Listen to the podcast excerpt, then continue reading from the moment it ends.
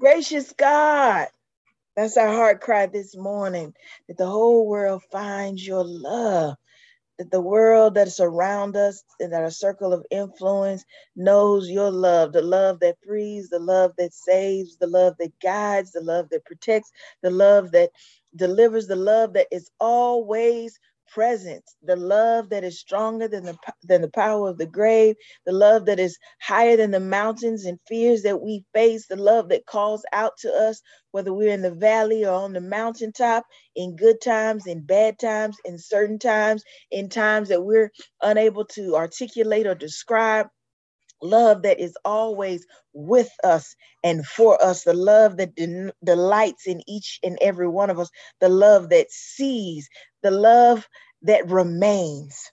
The one thing that remains, no matter what is going on, no matter what the doctor report says, no matter the circumstance, the season of life that we may be in, or wherever we find ourselves, that love that you give us kind, loving, gracious, wonderful Spirit. We thank you for that love, the love that overwhelms us, but overwhelms us in a good way, the kind of love that overwhelms us with your mercy and your grace and your kindness and your compassion that is with each and every one of us. We just thank you for love that great, love that mighty, love that sovereign, love that good, love that awesome, we just thank you, thank you, thank you, Jesus, for that love and remind ourselves in this day, this very moment of that great love that you have for each and every one of us. That love that we don't have to perform or be anything or do anything special. It's the love that is. We thank you, Jesus, for all that you're doing in us, through us, and around us today. We come before you in this moment just to say thank you, just to say hi, just to say we're so grateful for everything that you're doing. We cast all our cares, that, that the things that we're facing uh, before you today with the attitude and expectancy and knowing that you hear us and that you see us and that you will answer and do answer and will give whatever it is that we're needed. All we have needed, your hands have provided and do provide. And we just remind ourselves of that in this moment right now. We thank you, give you glory, give you praise, give you honor. In Jesus' name we pray. Amen. How y'all doing today? I'm Chris. In case you forgot in the last couple minutes, just wanted to share that song. I do not own the rights to that song, but that's one of my favorite ones by um, Maverick City. And uh, in full disclosure, I did record this podcast Friday, but there were a lot of technical difficulties. Part of it was was my end. Part of it there was a lot of going on, uh, a lot of things going on in the neighborhood. So when I was recording it, um, they were literally taking down a tree. So when I tried to go back and listen to the video, it was just a lot going on. So I figured, you know what? I'm just going to re record it. It's also true uh, for podcast announcements that I've been on vacation since July 15th. So I'm making this recording now, and I'm literally will be out of town um, and not recording until next week. Um, so just letting you know what's going on, but you don't have no fear. There are at least 185 episodes on all of the podcast platforms wherever pods are casted. So you can definitely check in and listen to any of the episodes. I've also sent out some emails for some guests uh, for this fall and or end of summer, and we'll see how that goes. Uh, but I hope that you know, as as we're talking right now, wherever you find yourself in life in this day, that you're doing okay. All right, let's go. I got my notes here, so that's what this paper is. Um, uh, if if uh, you wonder what we're going to talk about today, we're talking about bearing one another's burdens. And the question I want you to write down, reflect on, is what does it mean to bear one another's burdens? I want you to think about what what that means. Think about that, you know, amongst yourselves. Turn, if you will, or and or when you get the chance, to Galatians 2, because that's what we're looking at. The, the scripture that says, Bear one another's burdens and so fulfill the law of Christ. That's Galatians 2. That's the New King James Version. Things I want you to think about is the word to bear comes from, from a Greek word, uh, bastazo. which means to carry, to take up, uh, or even to take away or carry off. The word burden comes from the Greek word baros, which means a weight. So when we're thinking about uh, bearing burdens, it means to take away or carry off the weight of someone else that someone else is experiencing. In essence, you, me, us are bringing some form of relief and comfort to someone else's challenging situation. And if you're wondering, like, why, because the second part of it says uh, to fulfill the law of Christ. So, why Jesus asked us to bear the burden. So, when we consider that that statement, fulfill the law of Christ, let's go back and look at two statements that Jesus said about the law. Jesus replied, I believe this is in uh, Matthew.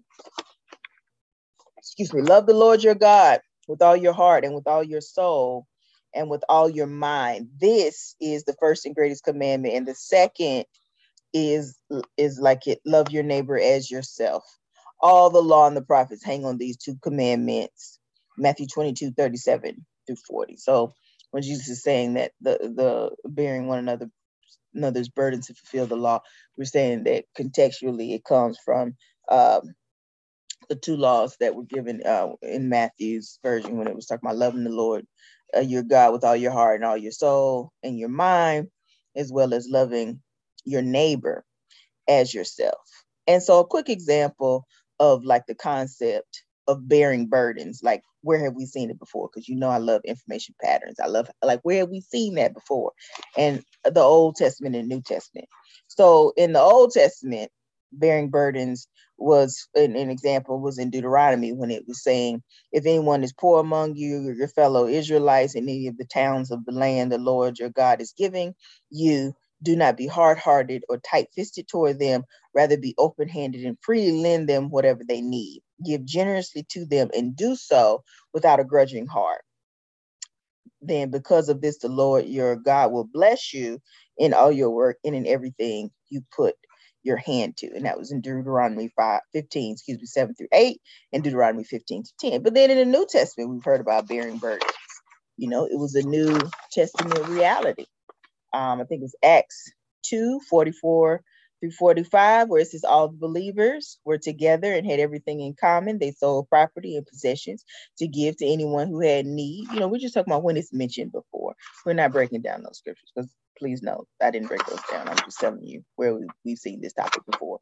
And then in Acts 4, where it was talking about how all the believers were one, one in heart and in mind no one had claimed with any of their positions was their own, but they shared everything they had with great power. The apostles continued to testify to the resurrection of the Lord Jesus, and God's grace was so powerfully at work in them, all that there were no needy persons among them. From time to time, those who owned land or houses or sold them brought the money from the sales and put it at the apostles' feet, and it was distributed to anyone who had a need. And so what we're saying is these are examples of where the idea of bearing the burdens uh, of one another is mentioned. We also know Jesus is, is a burden bearer um, as well. But today what we're talking about is bearing the burdens of one another, meaning me, you, us, our fellow neighbors. Think of people that are all around you, people that you may know, people that you may not, you may not know. When I think of may know, I'm thinking like who's in your circle of influence, like you know, people like that. And, you know, the other question of the day is what does this mean, bearing one another's burdens in everyday life? So, a couple of weeks ago on Facebook, I came across this post by Dr. Esau McCaulley, and I did get his book because I can't wait to read it. It's literally at the library right now. I'm going to go pick it up later today. And he says it's hard to be uh, a faithful multi ethnic church unless you're committed to justice, because having a diverse church includes the Pauline command to bear one another's burdens. If one refuses to bear the burdens of the injustices others suffer, authentic community is compromised. And I think just to paraphrase, we are talking about okay, when we're saying bearing burdens, we're saying not just the burdens that we know of, such as um, oftentimes here's here's my point oftentimes when you hear about bearing burdens we're thinking about financial burdens emotional spiritual mental you know those burdens and and and and while that's true it's also true that people can have other burdens that they're carrying as well. So this this uh, post was talking about like people who've experienced injustice you know when we're saying we're going to bear another bur- bear bearing one another's burdens the deeper question the deeper thought is will we be bearing those too? Because if you're saying hey i i, I didn't mean that then his question is that really compromises authenticity because when we think about authenticity of a church authenticity of people it's all the things that they carry even if they're things that you me us may not necessarily deal with. Just because i don't deal with it does not mean that another person that is my i'm going to say brother and sister but brother and sister however you may identify experience. So if we're really going to talk about how we're going to bear another people's burdens and we need to talk about all the burdens not just the ones that we're quick to pick up. And maybe quick isn't the word, but I just know sometimes when you look at scriptures and when, when you think about bearing another's burdens, we just talk about the temporal things. And it's like, yeah, it's true. People have real temporal needs, or it might not seem temporal, but it can come across as temporal because people can be like, you know, I have a real financial need, or I have a real, you know, emotional need, I have a real, you know, this particular spirituality need. But then there are also other things that people can experience. And are we going to really have conversations about how we bear others' burdens? And just that context of that scripture today, and also think about this because, you know, uh, maybe a week or two ago, I was on a podcast episode, I was talking about redress, about making things right and about how sometimes in church one of the challenges is you know you can have a, a pastor a ministry leader that'll have a specific teaching and then they'll say hey i don't necessarily subscribe to that. And while that's definitely a part of everyday experience whether you're in ministry or just in life where people can can positionality have certain beliefs and things that they subscribe or, or ascribe to if you will that's even a word but that's what's coming to my mind. And then they say hey that no longer fits. I'm no longer really going you know be- believing in that, nor will I be teaching that, or nor will I be promoting that.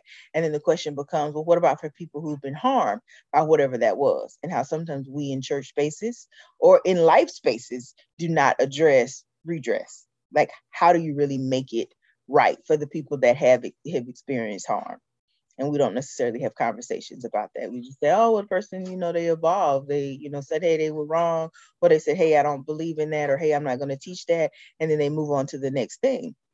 But yet, while that's true, we don't often talk about the harm, or we don't often talk about, you know, the fact that people, you know, might have subscribed to that, and they might be experiencing something. You know, and I don't know what something it is because it really depends on the context and it depends on what it was that was going on. But thinking about that in the context of what today bearing others' burdens. I just want you to keep that in mind. It also reminded me too of an experience some years ago, 2014. I consider uh, considered attending seminary, and it said, you know, I could pop in the class and just see if I liked it and decide if I wanted to stay. At the, that particular time, I didn't because I was literally in a new new position at work and I'm trying to figure out that that job. So I could not figure out, excuse me, how I could do this job and all of the things that were required for it and do a graduate program or divinity program at the same time.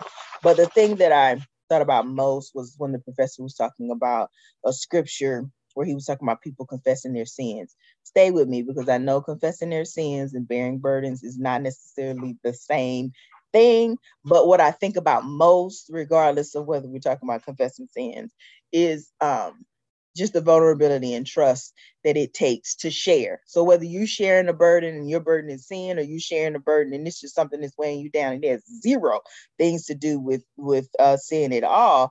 I still think about vulnerability and trust, the ability to to go in a space, whether it's a place or with a person, and share something that is on your heart. And I think you know, yes, there are practical ways to bear another's burdens. Because so when I think about practical ways, as I was saying earlier, financial, spiritual, family, you know, somebody's having trouble with their bills. I can remember uh, long ago when I worked in a church ministry in Florida, 10% of the offering that they took out was set aside for the benevolent fund. And anybody could call, whether you're a member or not. And if you have financial struggles, they would pay whatever your bill was. Some people it's not necessarily connected to a church. I think about my parents. My parents, you know, people call my mother and, and father and they're struggling with different things, and my parents will pay their bill for them. Or they might not have food, and my mother keeps a deep freezer that's filled with all kinds of food. You can go out there, she'll bring it to you, or my dad will, so you can get something to eat all of these are examples of things that are like bearing a burden that somebody else is experiencing. Some people, you know, I've seen people start small groups in their home because there was some spiritual need or something that they saw was needed and so they they just started this group in their house and and and it met the needs of whatever was going on or family need you know it, all of these are ways that when our siblings in in the body. I'll just go with siblings in the body. Siblings in the body are experiencing a burden. These are ways that me you us can assist with bearing the burden they experience. But if we're looking at what dr McCaulley is writing in this uh, meme that i was just sharing to you i think that it's tied more to an essay that he wrote about why christians must fight systemic uh, racism because he was writing that many fear that Christians who speak out against racism want to tear down America. That's not true. We are, are the fools who believe that America might be better. Might, excuse me, we are the fools who believe that America might better embody its ideas for all people. We are the people of hope. We don't want destruction of any good thing. We want justice. So when he's thinking about that, he's talking about how do you visualize justice for others, and justice means in his words or in this this post justice meant you know bearing the burdens of injustice that others might face. And my question is when we're thinking about bearing the the burdens is what does the just future for everyone look like? Have we really held space begin to really think about what that means and what that looks like because I know, like I said earlier in the last post, you know, I think I was calling it reflections at the water cooler, uh, redress and restorative justice. Well, redress, as I said, means to make something right. And then the three core elements of restorative justice, which are encounter, repair, and transform. And these are interconnected concepts that represent the journey toward wellness and wholeness. And when we're saying wellness and wholeness, well, wellness and wholeness against or in relationship to theological positioning and, and framing, wellness and wholeness as it relates to every aspect of your life. And when we think about the discussion of bearing one another's burdens, then the burdens that my siblings in the body encounter whether I cause them or not is not the issue. Is how do you bear those and what does justice look like? And how do you support and hold space for people when they're experiencing these things? And they're not just ones and dones or just this month, but they're continual and a continuum in many ways. And thinking about too, and on a larger scale, what does justice look like within church and ministry spaces? So if you remember nothing that I've said, because I've said a lot. Bearing one another's burdens comes from the command in which Jesus asks us to love the Lord your God with all your heart and all your soul and all your man, your mind, and loving your neighbor as yourself. That's where it comes from.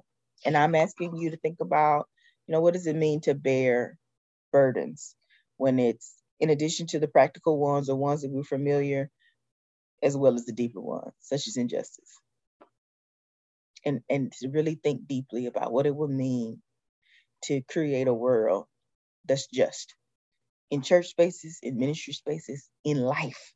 What would that look like?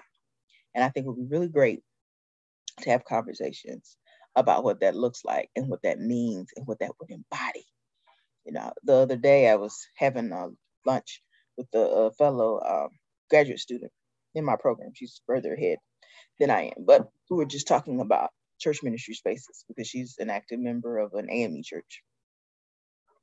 And she was talking about the importance of really having these conversations in church spaces. Because, you know, now you know, I mean, I know on, on some grand level, COVID, uh, the pandemic still exists, even though for many of us, the world has opened back up. You can travel. I'm, I'm able to travel this week. Um, and I've traveled at least two, three times where two years ago, nobody was going anywhere. But when we think about that in terms of church spaces, well, a lot of church spaces are open, you know. Uh, but she was bringing up a point that some people are never coming back.